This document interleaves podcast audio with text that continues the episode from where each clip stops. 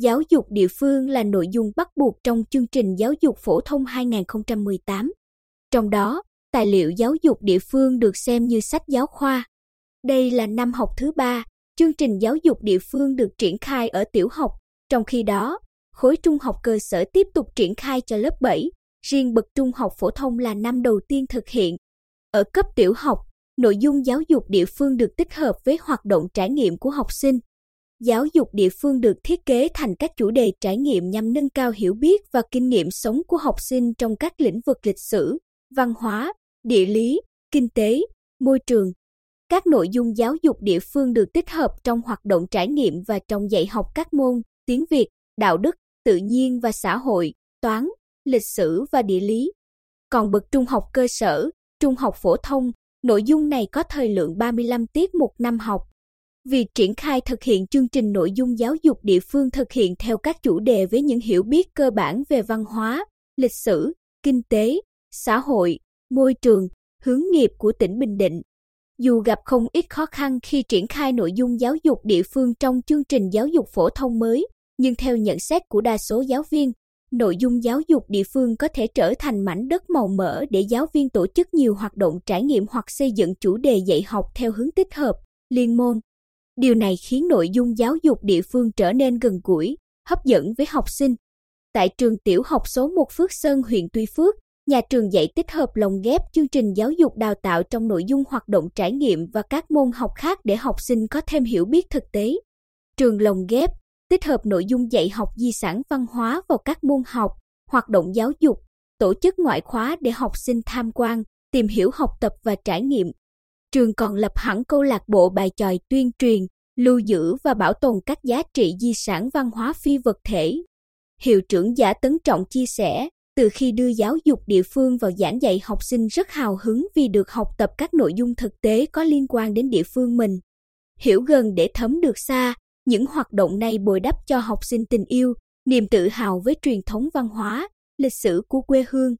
Cô giáo Đặng Thị Thu Hương, hiệu trưởng trường trung học cơ sở thị trấn Tuy Phước huyện Tuy Phước cho hay, môn giáo dục địa phương được phân dạy trong thời khóa biểu chính khóa cùng với các môn học khác, thực hiện một tiết một tuần. Mỗi chủ đề trong chương trình giáo dục địa phương được phân công cho giáo viên có chuyên môn phù hợp để phụ trách. Mỗi chủ đề đều thực hiện theo cấu trúc, hoạt động khởi động, hoạt động hình thành kiến thức, hoạt động luyện tập, hoạt động vận dụng. Giáo viên sử dụng các phương pháp dạy học tích cực nhằm phát huy tối đa năng lực của học sinh. Đến cuối tuần qua, tài liệu giáo dục địa phương lớp 3, lớp 7, lớp 10 của tỉnh Bình Định mới được phát hành, việc giảng dạy nội dung giáo dục địa phương cũng gặp trở ngại.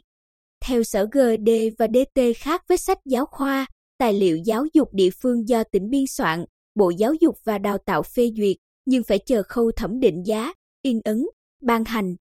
Thầy giáo Lương Văn Tuấn, hiệu trưởng trường phổ thông dân tộc bán trú Canh Liên huyện Vân Canh cho biết, do chưa có tài liệu giáo dục địa phương của lớp 7 nên các tiết giáo dục địa phương của lớp 7 dành cho môn hoạt động trải nghiệm. Từ tuần này, trường triển khai dạy nội dung giáo dục địa phương lớp 7, toàn bộ thời gian các tiết học môn hoạt động trải nghiệm sẽ trả lại để dạy nội dung giáo dục địa phương.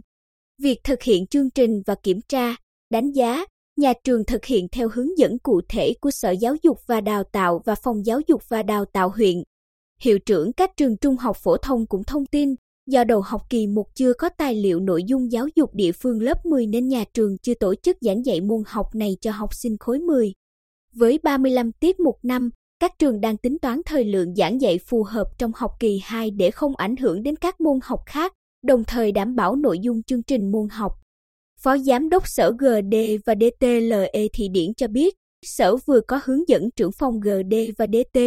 hiệu trưởng các trường trung học phổ thông và trực thuộc thực hiện nội dung giáo dục địa phương tỉnh Bình Định lớp 7 và lớp 10 từ năm học 2022-2023. Theo đó, hiệu trưởng các trường phân bổ thời gian thực hiện các chủ đề phù hợp với kế hoạch thời gian thực hiện chương trình và điều kiện cụ thể của nhà trường. Trong quá trình thực hiện các chủ đề cần tạo điều kiện cho học sinh được trải nghiệm, vận dụng kiến thức, kỹ năng đã học trong tài liệu vào thực tiễn. Riêng việc kiểm tra, đánh giá, giáo viên dạy chủ đề nào thực hiện việc kiểm tra, đánh giá thường xuyên đối với chủ đề đó theo kế hoạch.